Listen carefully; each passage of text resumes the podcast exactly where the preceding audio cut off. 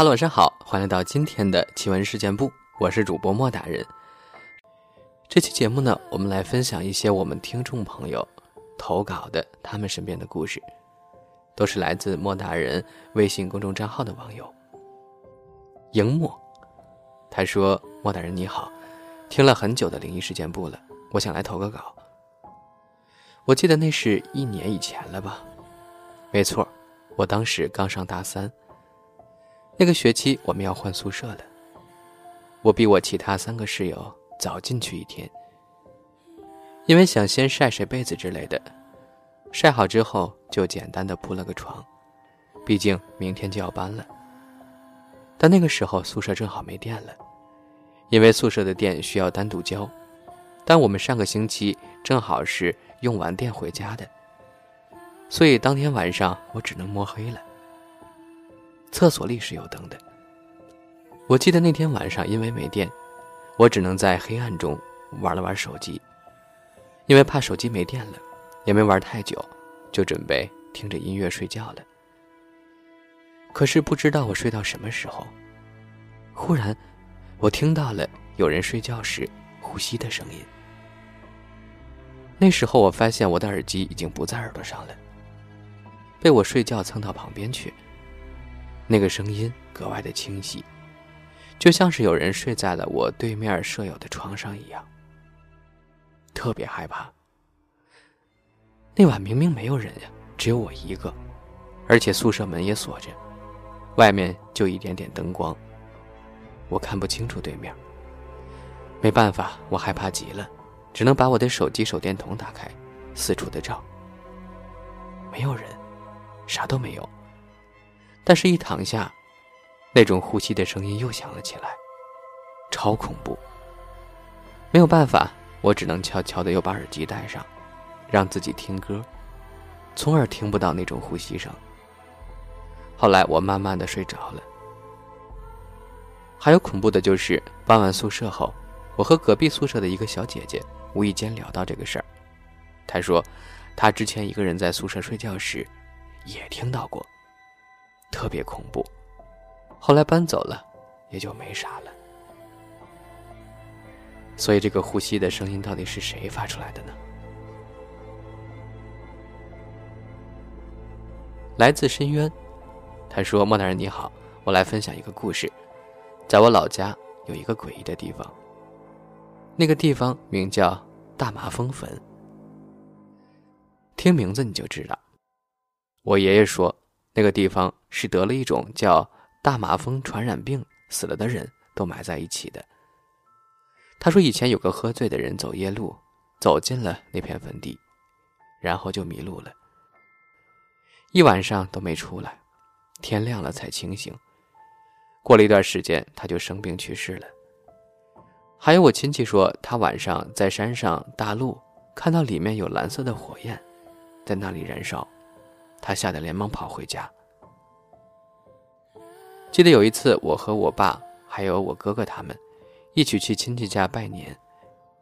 那年是大年初二，我亲戚家住在离大麻风坟不远的地方。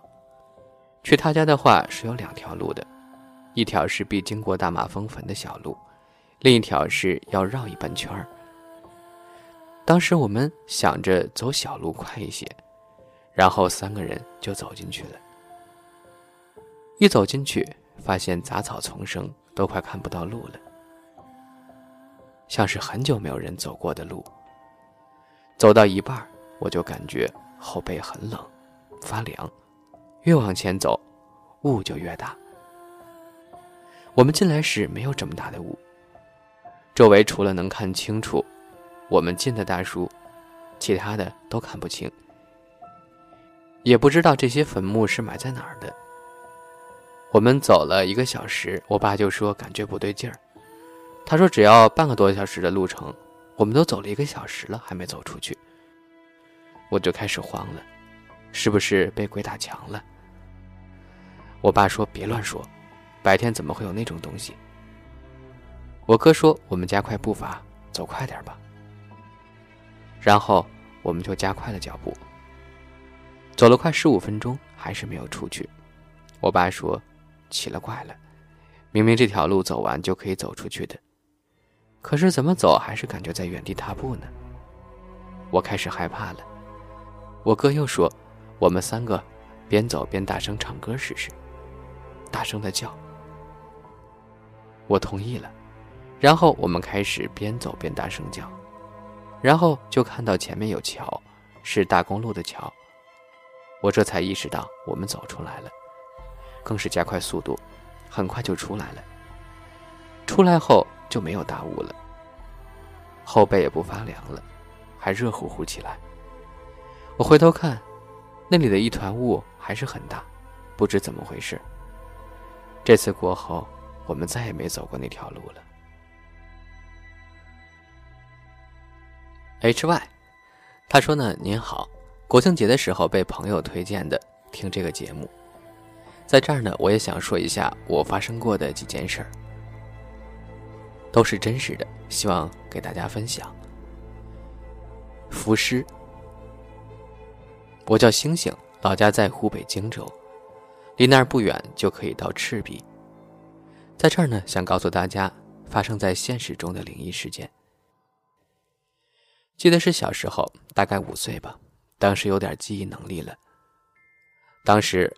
在妈妈做的工厂玩耍，旁边都是树木成林，离这儿不远就是一块水是深绿色的池塘，偶尔也有人在这里洗衣服。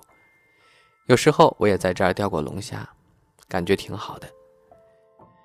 有一天，如同往常一样，跟妈妈一起到他那儿，然而当天发生的事儿让我深刻难忘。妈妈安排了工作，就跟我说一个人不要去河边玩，因为她非常担心我掉到水里。可当时的我就是不听话。小时候嘛，大家都很调皮。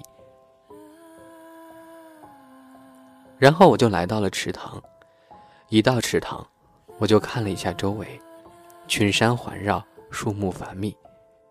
但是附近还是有几户人家，不然谁敢一个人来到这儿呢？死了都没人知道，我就开始在平常洗衣服的地方，是一个由两块石板搭建而成的，下面就是有着圆筒形的石头。我几乎两三天来这儿摸一次，几乎每一次都能摸到两三只龙虾。但是不料，我像往常一样开始摸龙虾了，这次一直都没有摸到。手也被淤泥弄脏了，于是我就蹲在石板上开始洗手。一开始我双眼盯着自己的手洗，但是不一会儿我就抬起头，看向了池塘的水面。不看不知道，一看吓一跳，顿时感觉自己站不起来了，双腿感觉酸痛，没力气。过了好一会儿才起来。池塘的中间。居然有一具尸体，为什么刚才没有发现呢？可能是因为刚刚才浮上来。可诡异的是，那具尸体开始慢慢的向我飘过来，我的后背早已冒出了冷汗。我马上像狗一样的爬上了岸边。再一看，我的天呀，那具尸体又往池塘中央浮过去了。我发现不对劲儿，马上就跑到了妈妈那儿，跟她说了刚才发生的事儿。一开始她还不信呢，说我胡说八道。但是她发现我跟平常撒谎的样子不一样，才开始问我多久的事儿了。我说不一会儿。于是妈妈就叫了厂里的同事一起过去。当他们看到那具尸体时，也吃了一惊。接着。就开始行动，准备打捞那个尸体。可这一打捞，浪费了快几个小时，因为打捞的时候太奇怪了。每当快到岸边时，尸体就好像被一种神秘力量又拖向了池塘中央。没办法，只有像往常一样清塘了。可把大人们累坏了。最后，终于把尸体拖上了岸。看到尸体。那两只睁得大大的眼睛，感觉像青蛙一样，都凸出来了。巨人观你听说过吗？应该就是我小时候看到的那个尸体的样子。可是等大家还没缓过神来，那个尸体居然开始口中吐血了。我赶紧用手把眼睛蒙上，但是还想看到底还会发生什么，我就从手指缝中接着看。天慢慢的暗了下来，尸体吐了好多血，接着也没发生什么其他的事儿。我跟着妈妈回家去了，边走边想。刚想问问妈妈今天那个尸体的事儿，妈妈就对我说：“这具尸体啊，是他的一位朋友，不知为什么会死在这个池塘里。今天吐血的事儿，可能是因为尸体看到了认识的人，就想告诉他们自己怎么死的。”我一听这话，瞬间心都提到嗓子眼儿了。后来我再也没去过那个池塘玩，总觉得。有人还在池塘那儿等着我。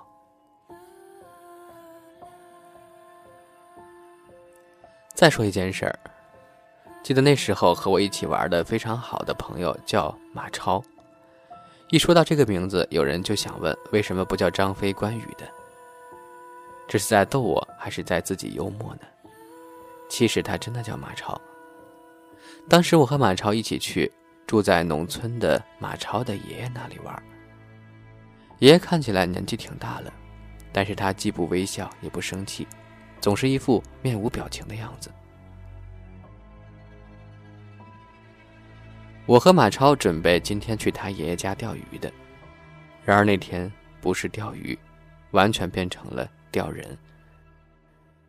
那天就在他爷爷家吃了午饭，准备好钓鱼的工具，信心满满的，就这样一路有说有笑的来到了钓鱼的地方。这个地方是一个堰塘，所谓堰塘是由人工修建，具有简易堤坝，用于储存雨水或少量山水、沟水等的，用于农田的灌溉呀、养殖呀、农民洗衣服、洗澡用的水塘。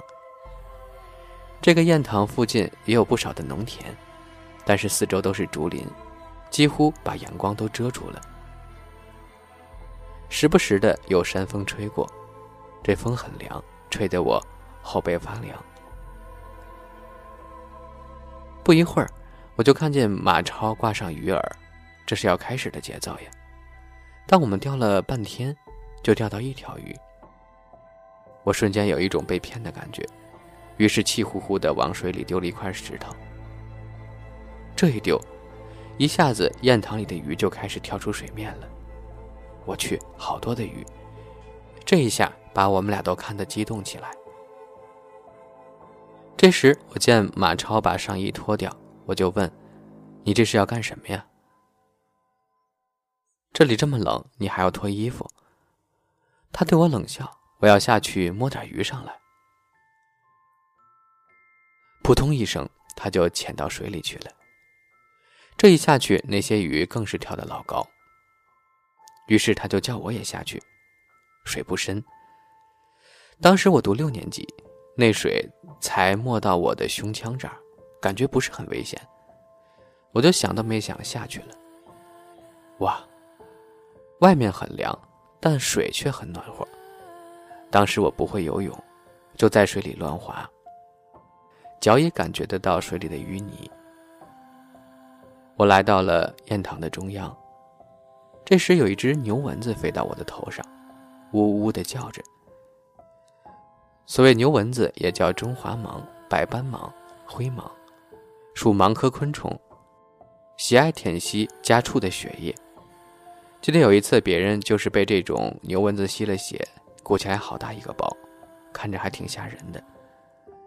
我看到了牛蚊子，马上对着马超说：“快把头潜到水下面去，有牛蚊子了。”他一听，马上就往水下蹲。好一会儿，牛蚊子飞走了，我就开始往岸边走去。就在这时，我的脚好像被什么人拉住了一样。那力气不是很大，但是我就是摆脱不了它。